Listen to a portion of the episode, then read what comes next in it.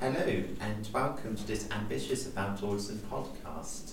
Uh, in this edition, we are talking about autism in museums, and I'm joined by three uh, very well known experts in their own right within this particular area. Firstly, we have Claire Madge, who is a museum volunteer, consultant, and parent to two autistic children. Um, she recently ran an award um, from the Museum and Heritage Awards as Volunteer of the Year. Um, we have Becki Morris here, who is the leader, uh, curator, I suppose, of Museum Disability Cooperative Network and is the collector's assistant at Heritage and Culture Warwickshire.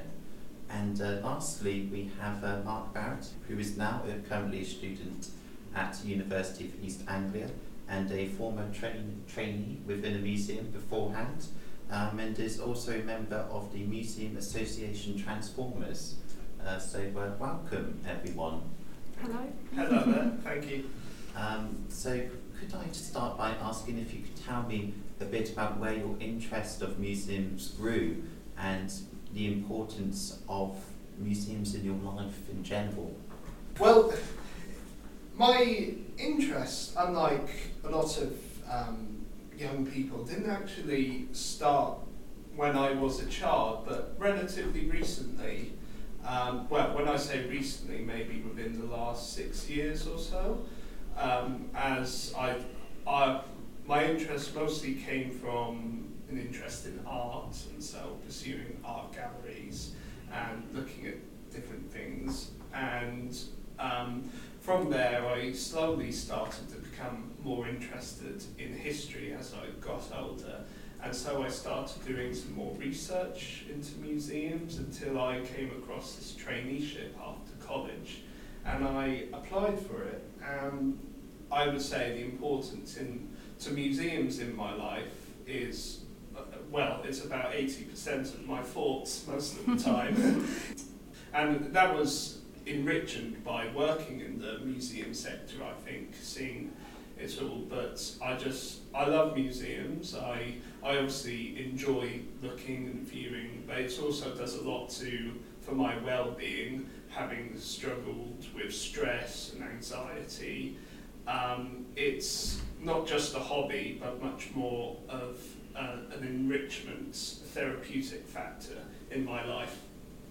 Uh, Claire, would you like Yeah, to of tell us what you think? So, um, oh, I love museums. I'm slightly obsessed with museums. Um, I did a degree in history, so I spent a lot of time um, in the British Museum um, because my degree did a bit of work on the Greek and Romans, so that was great. Um, but I worked in libraries for about 12 years, and then when my daughter was diagnosed with autism in 2012, I quit my job to support her because she really um, was struggling to go to school. And I thought I would volunteer in my local museum one day a week just to have some time for me. Um, and it quickly became very addicted. so I enjoy seeing what goes on behind the scenes. I take my kids obviously to museums, and we were family um, friendly judges for the Kids in Museums Award. And I took them to a museum, and my daughter had a meltdown um, in the museum, and it made me really think about how museums impact on them and how they can there's lots of barriers really for, for us to visit um, so now I, I write a blog about museums so I, I see a lot of exhibitions and I'm in and out of museums all the time and drag my poor kids to them and they go no more museums mum. But no so yeah a lot of my life. I like that percentage. I don't want to admit how much of a percentage museums are in my life to be honest. And Becki, Well, um, I remember visiting um, a museum when I was six years old and being shown by a museum attendant that you could see the mummy's toenails, for which, as six years olds do, I screamed the place down and was absolutely terrified.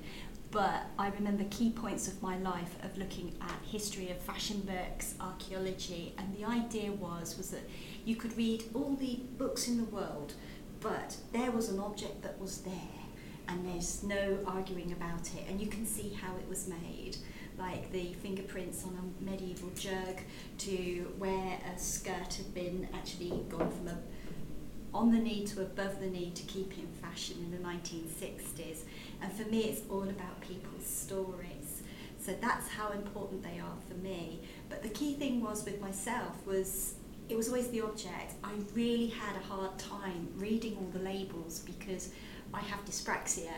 And one of the difficulties with that is that I can't remember sometimes what I've read, but I've got a really good visual memory, so I can remember the object. But it was also feeling quite uneasy about being able to recall what I'd actually learned about Mm. that particular object. But for me, there is no greater thing in the world than actually seeing an object that was carried by somebody or engaged with somebody. And it doesn't necessarily have to be somebody famous. That's all that it is, is the narrative.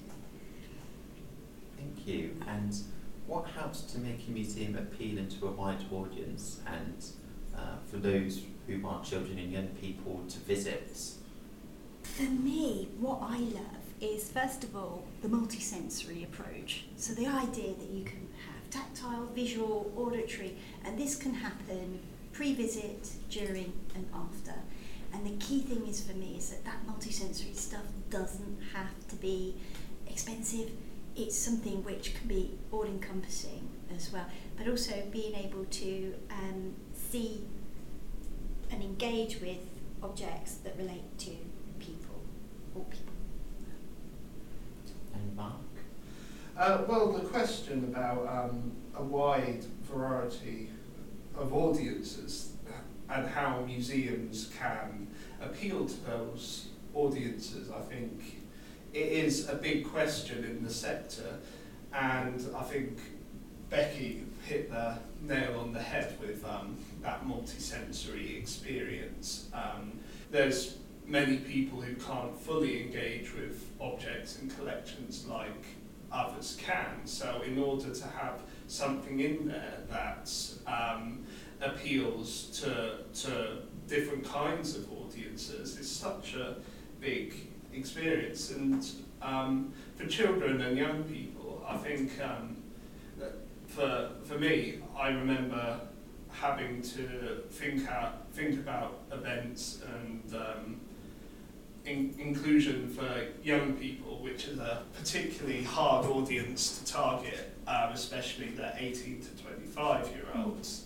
Um, but I think it's about moving away from that academic area, of, the academic side of museums, which can sometimes intimidate a lot of people, and move more towards uh, inclusive space displaying histories that people can relate to or and understand and um, actually enjoy. Yeah. Claire? Well, I think um, locality is really important because there's a network of museums around the country, big and small, and you don't always have to travel very far to, to be able to access your local museum. And I think they have such a variation of topics, and I think that's particularly important if you do have a child who's got a special interest. And that distraction, if they're anxious about visiting somewhere but they love trains or they love boats, can make a real a real difference. And to see them really flourish in, in a place dedicated to their, their special topic is fantastic. I mean, they are they're learning environments, and that's another thing that's really important for families whose children might be excluded from school, because it can really help with their education. But I think uh, primarily they're places to go and have fun and be with your family and, and get an interactive experience. That's really important, not just looking and, and reading, but you know having some fun. Now, can you describe what in museums means to you? Um, well, it's it's. Uh, I think it's there isn't really a straightforward explanation.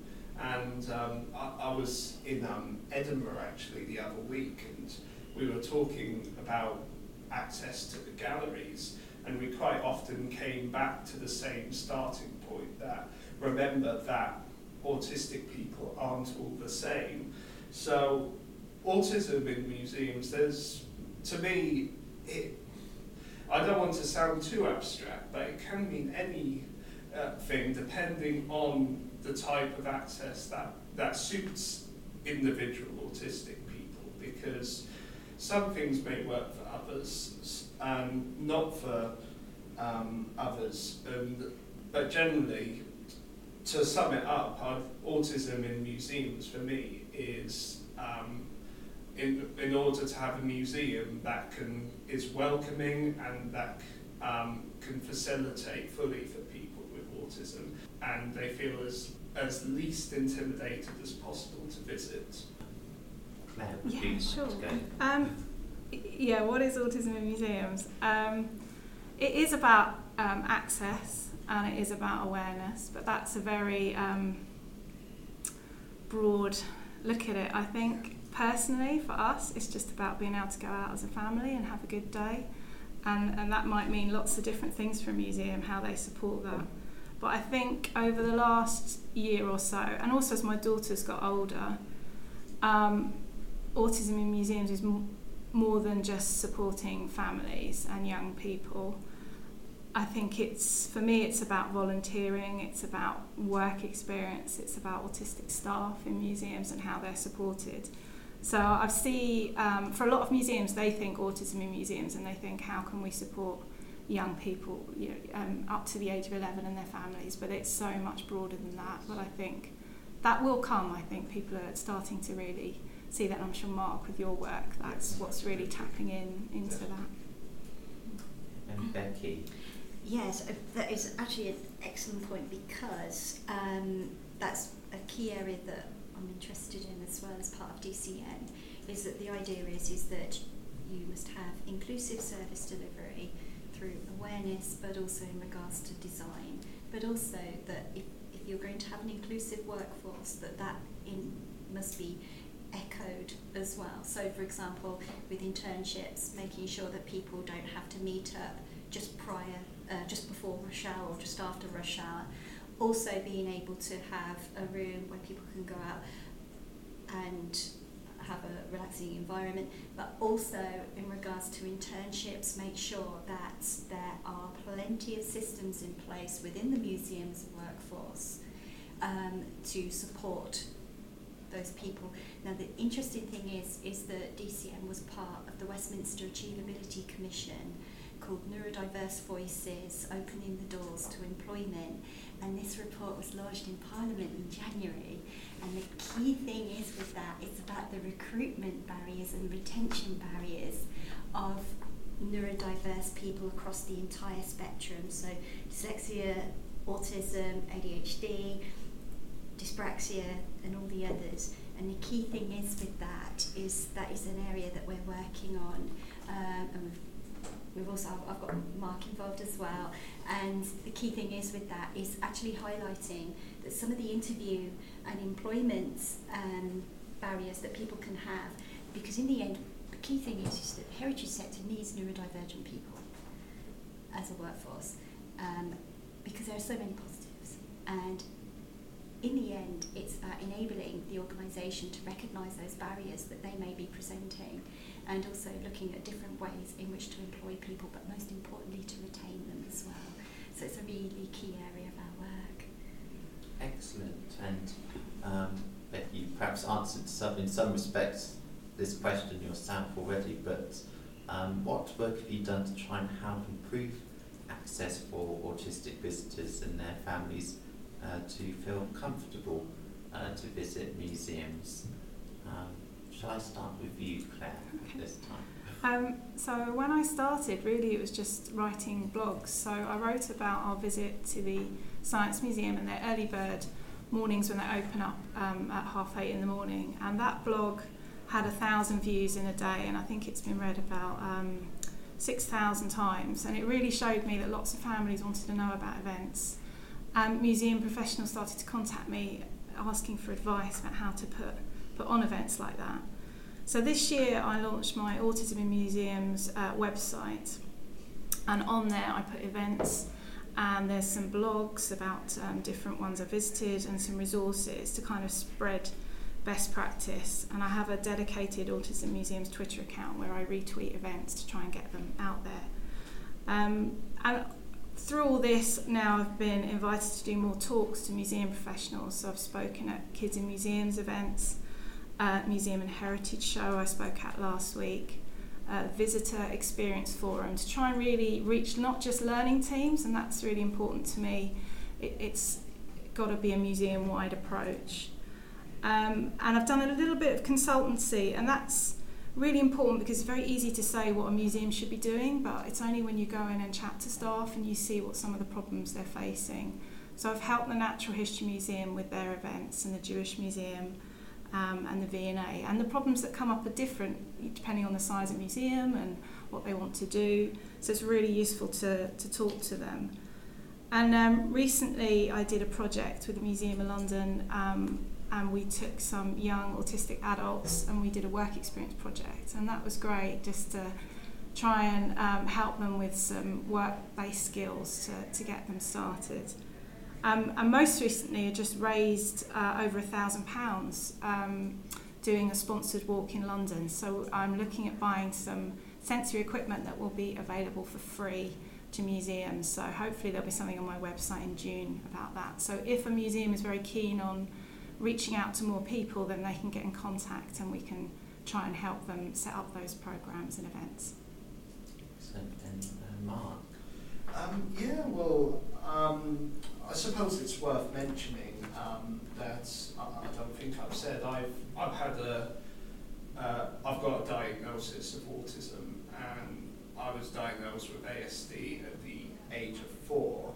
And I mean in comparison to Becki and Claire I, I'm relatively early in my career having not worked in museums for long. So I mean I haven't done well I've done a fair number but maybe not as mm much. Um, but ha- it all started when I did my traineeship, and um, in order to improve access for autistic visitors, um, I was developing a project at Ipswich Museum where we trialled some early birds um, hours at the museum, inspired from what I saw at other museums doing similar things. As well as that, I gave some autism awareness training at um, for the staff there at the museum, in which was um, it was highly considered, and it just it hit me really how there was quite a few people who either didn't know that much, and some uh, people even had not been fully aware of the condition or conditions before about autism. So it's, it just shows that it's, although we've come a far way with um, awareness of the condition, we're not there yet. Um, but in terms of my other work, having been joined the fantastic um, Museum Association Transformers, that wasn't promotion at all. um, I started um, with their ideas, their resources, and their coaching, started developing my own practice in autism access. And um, now it's, um, it's getting quite exciting because I've already been invited to, to Dorset where I met you, Jack, and um, I went to Edinburgh um, and gave some advice there. And I'm even due to go to Cornwall in a week, which um, a couple of weeks, which should be a, a long journey, but that that will be very nice to speak at that event. But in terms of the work I'm doing now, it's it's all based from some funding from Transformers, but I want to develop my own resource kit in terms of awareness training and access and trying to help different museums out there. And like Becki mentioned earlier, I'm doing some work with her in terms of employment for people with autism. And I've read a couple of those reports as well, which were um, very worth reading. So some of those reports I'm hoping will feed into my own work. But and that's a work in progress. But yeah, I think I've spoken enough. and Becki.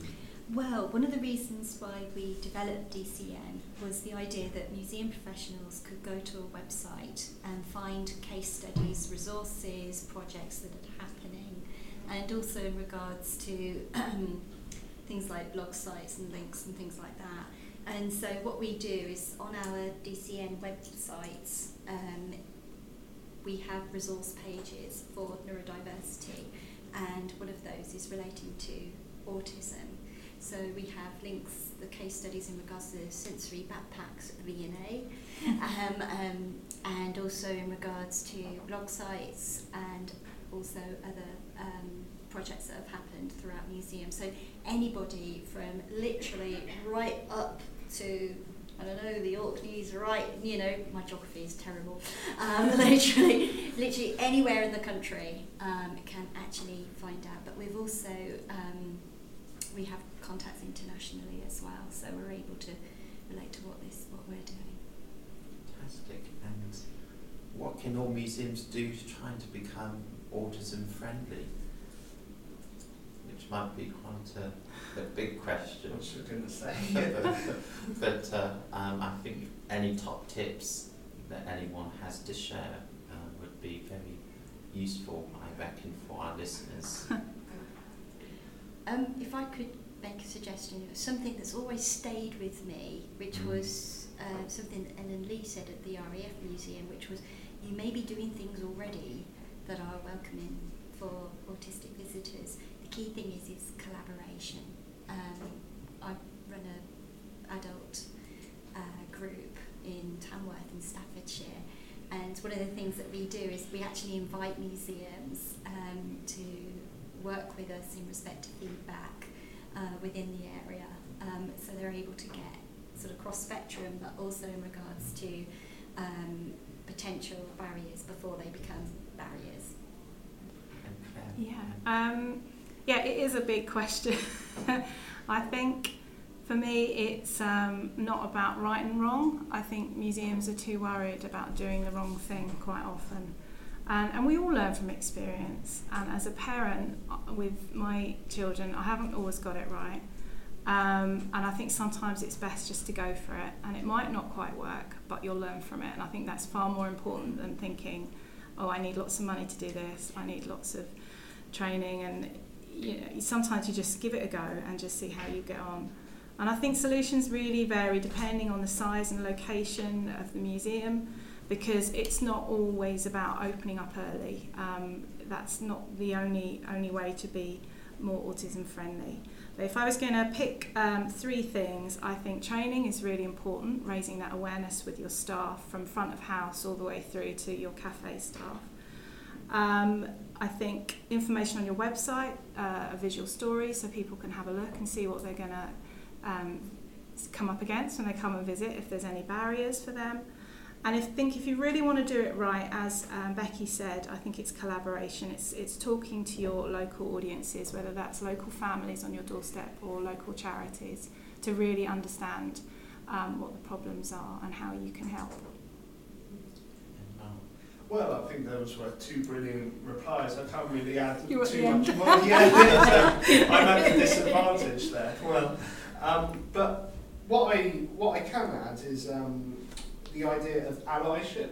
I think it's um, now this is a concept I've heard recently about, but the idea of being of people within museums being able to recognise that um, they're in a privileged position compared to others, I think, and um, often autistic people, um, whether they want to work in museums or they're visiting, are at that disadvantage where they can't, um, where s- some access to the galleries or try, or the workforce is more difficult than others. So trying to, so making those allowances and making patience for people is a really key thing. I mean, I think I, I wrote a blog for, for the Arts Council once, and I said to, um, I said in it that the first step is understanding, awareness, and I, I also said that you have to, uh, you have to accept there's a problem, or accept that something needs to be done, and then once you have that understanding and uh, insight into autism, then you can start to make those meaningful changes. And the, the best way to do that is, of course, through training, but one training session doesn't completely cover it. You, I, I would say keeping updated on training sessions and not just um, receiving and then moving on, but have it embedded in the workforce, keep professional advice going, and yeah, just don't give up. And, and Claire, you've raised some of this already, but are there any misconceptions um, you have come across when trying to create better access within museums? Yeah, I think um, a lot of people are worried it's going to cost a lot of money, which it, it doesn't always. Um, there are some really low cost things that you can do that make a big a big difference. I think as I yeah as I said, museums often worry that they're going to get it wrong and they they really want to pin down the right language or and, and often it's they're getting bogged down in, in the nitty gritty sometimes. And I know that they, the intentions are really good, but sometimes you do just need to go for it. I think it, autism is such a spectrum; you can't um, cater for every eventuality. So it's more of a, an approach that if you open up, it works better. I think. Um, and I've had often people come, well, how do we do this program for people with autism and this program for people with um, hearing impairment and this program for people with dyslexia and, and they start we can't do it all. And I think it's completely the the wrong approach. Because often these changes and the training that staff has um, benefits all staff and it benefits all visitors not just autistic visitors. If you put digital information on your website that benefits all sorts of um, visitors and I think that's really important particularly to get across to senior management who might not understand the impact that these little changes can have to their whole audience, not just one section of it. And Mark? Oh, well, well, money's also always an issue, so, and Claire has uh, explained that very well. Um, I, I mean, I don't need, mean to repeat the same sort of ground, but I suppose I, I might repeat myself in saying one thing. Uh, it's not a one one size fits all when it comes to museums. It uh, to autism in museums. I I think um, if you if you think it's a, a case of doing it and then um, and then leaving it there, I think that that isn't the right approach either. It's it's got to be you've got to be constantly thinking about it and seeing what can be changed, what needs to be improved. Becki, is there anything you wanted to add? Yeah, sometimes um, it's capacity. Some museums Yeah. do get quite concerned about capacity, um, how much work they've got to do, and do they have time to do this? And the difficulty is with that is that yes, yes is the answer. Um, we work not just within the heritage sector but across other sectors because what we want to do is actually we connect with other sectors to see what they're doing, but also in regards to thinking that's a great idea.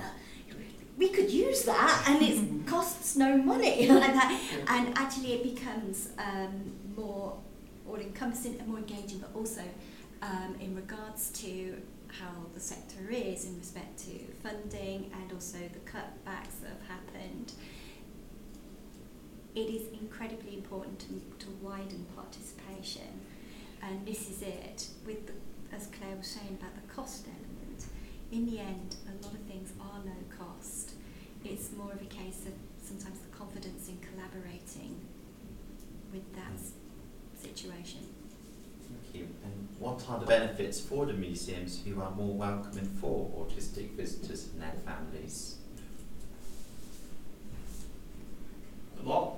We'll just leave it there. no question.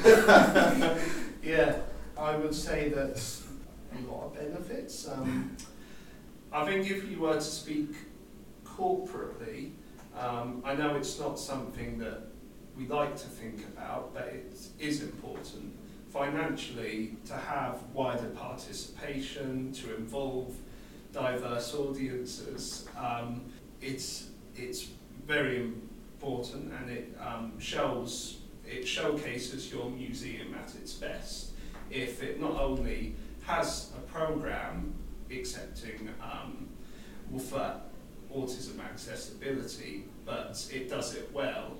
I think there's uh, uh, awards that are also uh, that look very good for the museum, like Chelmsford. I know have recently had their autism uh, friendly award.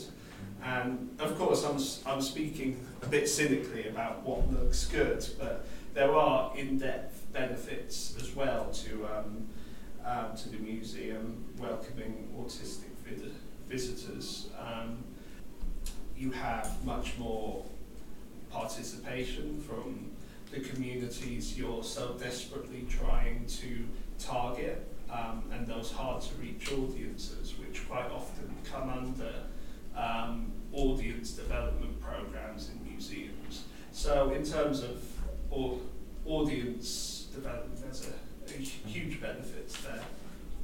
Thank you. And um, Becki? Right, yes. For me, this is the key thing to all of it. I know that we call ourselves the Disability Cooperative Network, but we're about inclusion. So the idea is, is that your, your solutions can benefit, as Claire was saying earlier, a wider audience as possible. But also, in respect to the museum itself, it can show a confident organisation, but also one that's interconnected within a town centre management. So within the local authority and also in there is a lot of partnership opportunity there. Um, and though I don't want to talk about you know the, the financial side of things, um, there's the business model as well as the social model. And the business model it's worth 12.4 billion in terms of accessible tourism, and that's from Visit Britain. And The Purple Pound. the purple pound, oh yes. And the key thing is with that is that that figure is huge, absolutely massive. I'm not saying you should do it for the money. I am not saying that at all. What I am saying though is is that it is a worthwhile investment, and it is about something that, like I say, pays off and in terms of social model benefits so many audiences that why would you want to leave it out? And Claire? Okay. Um, aside from the benefits, really, it's it's the duty of all museums to welcome autistic visitors and families, all families, because they have national collections and they they look after them for the public. So they should be welcoming, regardless of what the benefits are. But um, they will be reaching first time audiences. I think they'll really be reaching a lot of isolated families, and, and that's really important. And as both Mark and Becki have said, you know, funding it's key in museums. So if you want to build a new gallery or extend your museum and you want, for example, heritage lottery funding, then you're going to need to be engaging with diverse audiences. Um, otherwise, you're you, you're not going to succeed. So it's absolutely key to, to what you're doing and, and who you are. And I think aside from all the, the funding and the legal requirements and all, and all of that, when I've spoken to staff who've worked at the Science Museum on the Early Birds events, um, they say that's the best event that they work and they absolutely love it because they see the impact on families and you know they, they come back time and again to work that event because it's just it makes such a big impact. Can I um, just add something else which I've just thought about? Um, the Museums Association have um, put a pub- publication called Museums Change Lives, which very much relates which autism in museums very much has a connection towards. And um, the idea is that um, of the publication is that it's making that argument that museums can promote well-being and change within individuals' lives. So therefore, um, a, a benefit of that is that you're actually not only helping the museum, you're not only giving the visitors a good lives, but you're actually providing a therapy almost as well, which can have all sorts of um, health benefits. Indeed. Um, for our last three questions, we now come on to ones that are direct for um, each of our three guests. So, Claire, well, as I've already stated in my introduction, you are very active as a volunteer, consultant and parent advocate, as well as blogger as well to museums. Um, what do you think has changed in the time since you have been involved within this setting and this world of museums? And is there anything else that needs to be done in future? Um, yeah, I think I've seen a huge change from when I wrote that first blog in 2013, I think it was. And I began to put events on my website, and there was only a couple. And now there's so many events that I struggle to keep up with with them putting them on my website and that is fantastic and it's really really good to see. And I think there's a lot more awareness around autism now definitely and how isolated families have become. But particularly in the last few weeks I've been really pleased at the events that I've spoken to that people have come up to me and said not only are they running events but they're looking at working with volunteers they're looking at getting um, internships and apprenticeships for autistic people. And they've been asking questions about how they can support their autistic staff. And I think that's just made me so happy to hear that. Um, in terms of what needs to be done, oh, lots, lots. Always going to push for more. It's never, it's never enough. I think there still is um, a long way to go uh, and lots more to do particularly in the really busier places, um, the tourist attractions like Tower of London, somewhere like, you know that have a lot of uh, visitors, those sorts of places are really difficult to, to welcome autistic people. Um, but I think um, going forward, what can museums do? For me, it's all about conversations. It's about museums talking to other museums who are running events. Um, have a chat to one and see how they're getting on, how they've made it work. It's about museums talking to local autism charities who are on their doorstep and because they can offer training and awareness, they're already in contact with lots of families they'll be supporting. So you've got a ready-made audience for you there. You know, talk to your families that are on your doorstep, invite them in, get them to help you make a visual story, make it a celebration. And I think if we keep working that way, then it, the sector's only going to get better and better. And I've seen, just as a personal end, uh, I've seen the benefits for my, my daughter, definitely, from going up and visiting events and getting used to travelling in London. And the change in her is remarkable. So I just want that for other families. And Mark, why do you feel autistic people should consider museums or the world of heritage generally um, as a career and how can they pursue this? Okay, well, I think to start, Claire's final point really uh, builds into mine because, um, like it's helped your daughter, I feel working in a museum in the heritage world and uh, learning new skills, doing different things, and meeting new people has really enriched my life and it's done me so much good, and I've noticed the benefits and how, um, like, the awareness for autism is getting better. So, um, uh, so that's how. That's one reason why, because museums are great. Um, and, but in all seriousness, to, I think what with autistic people generally, there is. Uh, high focus in certain subjects of interest. And I really believe that they are a great asset to the museum service. And so I think working in a museum, you're able to draw upon that focus and knowledge and channel it in a very constructive way. Um, and also the other side to it is that it's not just curatorial or knowing about history museums are after all sorts of transferable skills, like autistic, well, many autistic people, for example, are very computer literate. So I, uh, so the digital market is very big to get into museums now, especially with the new report that the government has just released. Digital culture is digital. Yes, that's the one. Um, and what advice I can give I mean, I, I suppose it's easy for me to say as I'm quite, um, I'm quite able and unusually for autistic people, I like to um, speak and I like to make conversation, but uh, volunteering is definitely the great way to go. And if at first you might find that difficult, then I would always look for the people who you're most closest to. I had my mum on my very first volunteering, uh, asking for volunteering, come with me, as I shyly went to the desk. And um, I got some part-time volunteering work on some activities, art activities in the museum.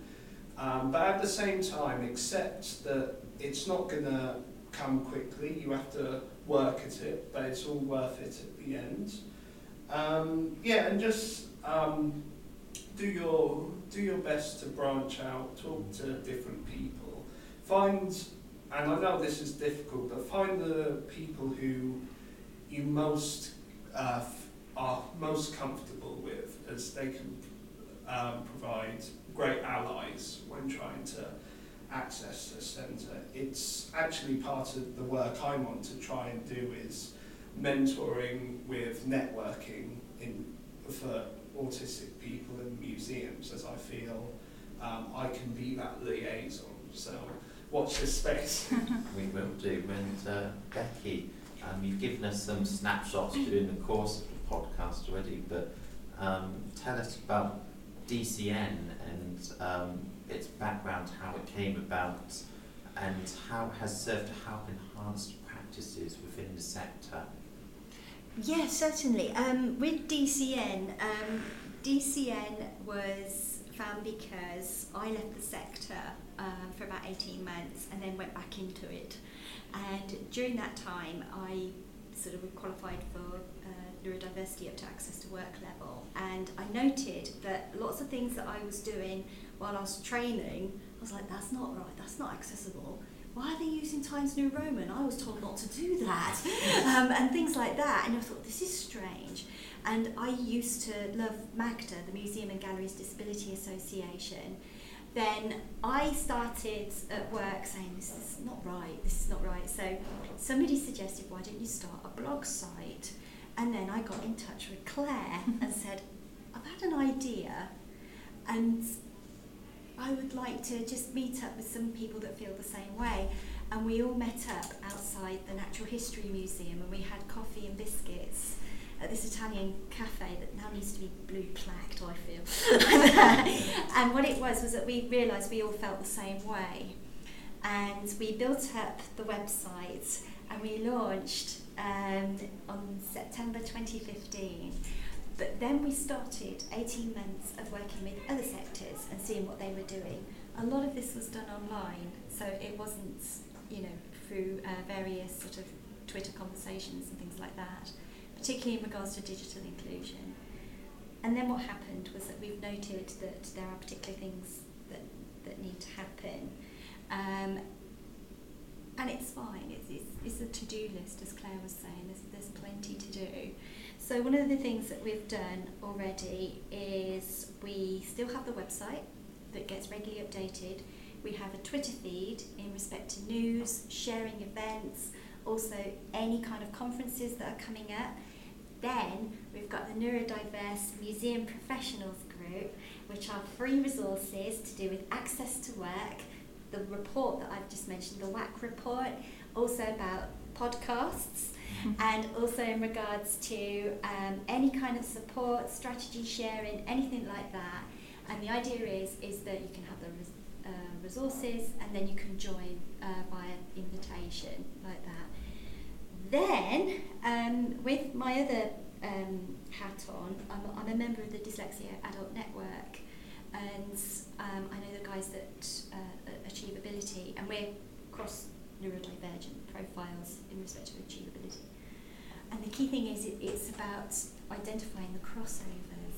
So for me, I've got a real problem with background noise and I find it really distracting. So I tend to use noise reduction headphones if I go into a museum and thinking, oh my goodness, oh, they've got a relaxed area, brilliant, like that.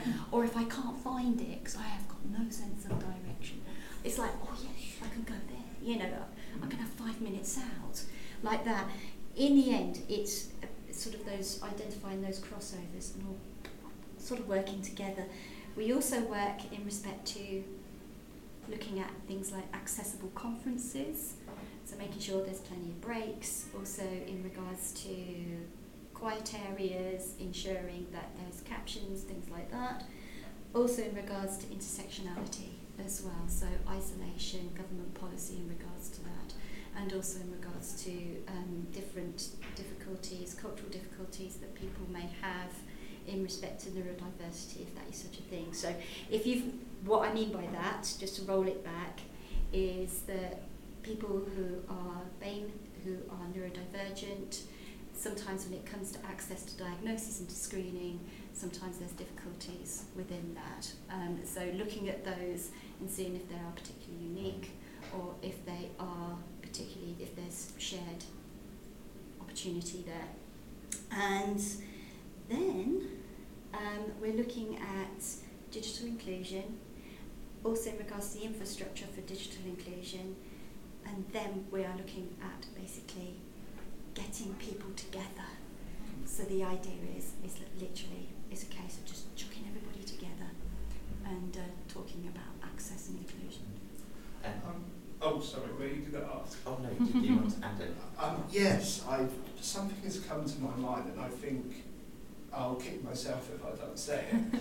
I wanted to just highlight the idea of um, how how someone with autism or any neurodivergent disability should, um, whether they should state it on a job application or not. And I would always, I'd like to say, and it, I know it's easy for me to say it, but I would always recommend uh, to, um, that it's a good thing to uh, let your employer know about your autism and and even involve it on your CV and uh, put it in a, a positively worded way so there's an advantage to it. Chances are it will, well, I'm almost certain that it will not um, count negatively towards you. Um, it's, and from my experience, it's shown very positively that I was able to communicate about my disability and that they were able to put that help in place at the very first instance. So I would, um, I mean, it's up to people, but just to point that out, I would, I would always highly recommend it, and especially the museum service, they're always looking for um, the big word diversity. Um, now, more and more it's becoming encouraged. I, I just wanted to say that. Thank you, Yeah. If I could just add, what I would just say is, is do your research first about your organisation. So Yeah. um, make sure, I wouldn't just rely on just the usual policies either, just have a look around, um, talk to the front of house staff and also in regards to the local authority and make sure that you've got as much information as possible in respect to in, delivered in a positive way as Mark was saying. Yeah.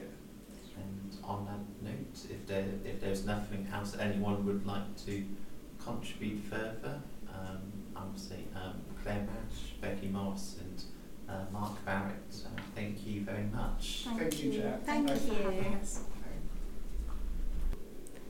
Thank you for listening to the Ambitious About Autism podcast series. And thanks so much to Jack, Claire, Becki, and Mark for coming on the podcast and speaking so passionately about the importance of accessibility in museums. If you're interested in finding out more about their work, you can find Claire on Twitter at, at Autism in Museums and visit her website autisminmuseums.com. She also collaborated with Jack to create a resource called Welcoming Families and Young People with Autism, which can be found on the Kids in Museum website. You can follow Becki's work on Twitter at, at museumdcn, and her website is musedcn.org.uk. To find out more about the Neurodiverse Museum Professionals Network, visit ndmusprp.ning.com. Mark's Twitter is at mbarrett museums, and he has also written a blog called Embedding Diversity in Museums for the Arts Council England, so definitely check that out.